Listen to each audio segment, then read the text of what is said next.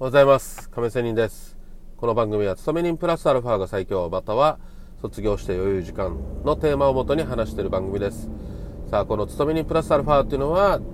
なんかサラリーマンやってる人に向けてなんですが大半の人はそうだと思いますが何かスキルを持とうとプラスアルファでね。まあこれは何でもいいです。まあ私は例えばなんですが、え投資をしたりしています。まあこれ別に投資じゃなくてもいいんですよ。何かね自分の何かスキルアップでもいいわけですよ。英語をしゃべるでもいいしピアノが弾けるでもいいしね。何でもいいんですがそういう何かプラスアルファをつけてまあ基本的にはお金をね稼げるようになりたいとなろうと。その中でやっぱりね自分なりの付加価値をつけるということが大事だよなという話でした。話のもとにテーマあテーマで話しています。さて、えー、今日は昨日話した前回話したねこの過去にすがりつくなというような話ではありますがちょっと言い忘れたことがあったので、えー、ちょっと話をしたいと思います。この日本人は結構過去に固執しすぎてるよなと。確かに日本はかなりの経済大国でねぐーんと伸びた時期が過去ありましたよね。しかしじゃあ現在はあったらまあもう衰退気味だと本当に言われています。そしてねじゃあ変われ変わろうとしてるのか日本人は。ね、ということですが、まあ、人口も減り、えー、特に人口の割合とすれば高齢者がね、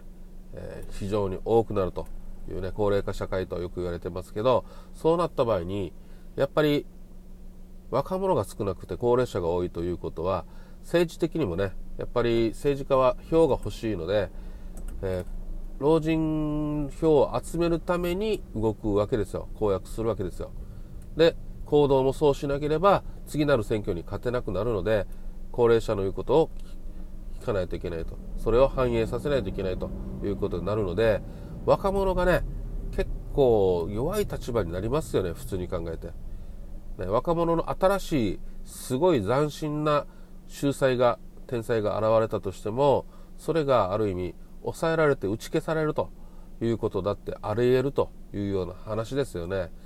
これは日本にとっては本当にマイナスですよね。この進化する時代の中で、ね、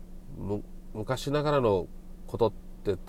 例えばね普遍的なもので大事なものはもちろんあると思いますよ。しかしやっぱり変わらなきゃいけないものってありますよね流れから。ね、でやっぱり科学の進歩もそうでしたよね。ね火を使ってる頃から。ね、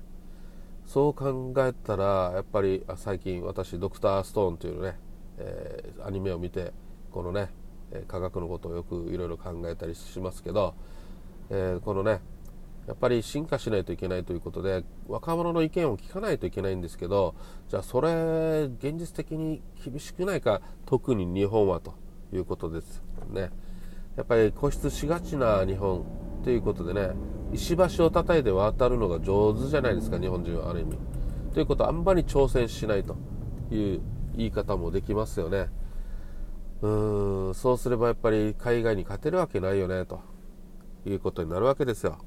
で遅れを取って全て遅れを取って安全な道をやる。これ確かに大事でで人間は安心安全を求めて生活するのである意味公務員的ですよ。公務員的になりがちな思考になるんだけど特に日本人はそれが強い、まあ、だからねこれから厳しいよなと思うわけですよ。だからこそ昨日の話になるわけです続きになるわけですけど会社でね勤め人をしているサラリーマンをしている人たちこういう未来予想図の日本の雰囲気があるということはある意味上手に生き、えー、世間を渡っていかないといけないわけですよ。もう会社のためにとかね仕事を徹底的に遅くまでやるのが美化とかね、えそういうのはとっとと捨てて、え勤務時間内で終われるような仕事スリム化する仕事あれもこれも仕事をやらなきゃいけないというのはねとっとと捨てて私の仕事はこれだという意味に割り切ってねさっさと定時で帰ってさっさと他の自分のやりたいことをするということは大事だよなというふうに思うわけですよ。なので会社での生き残り方ということでは、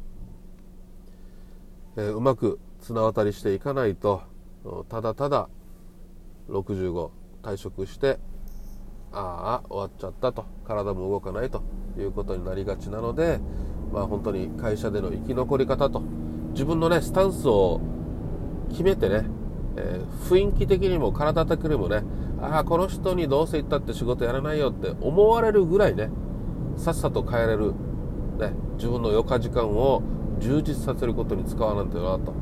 ある意味その行ったって無駄なことはね言わない。で行動で示す。あの人やらんよと。思われてもいいんですよ。その方がある意味自分は行動しやすいじゃないですか、ね、そう思われてると。これってある意味怖いと思うと思いますがこれ私もそうでしたよ。しかしねやってみたら最高っすよ。本当に私も20代30代前半までは人のためにいっぱい、ね、会社で尽くしてきましたがもう本当にそれでもね自分が苦しんだ時に誰も助けてくれないよ会社の人は。その会社の人に尽くすよりも自分に本当にね、えー、自分が苦しい時に助けてくれる人っていう人脈作りした方が本当にまだまだいいですよ。はい。そういう意味でしっかり自分の人生考えてね、えー、自分の会社での立ち位置すっぱり切れる雰囲気作り自分自身のね、えー、を客観的に見てね、え、そういう自分を作ろうというような話をしたくて今日は配信してみました。それではまた明日。See you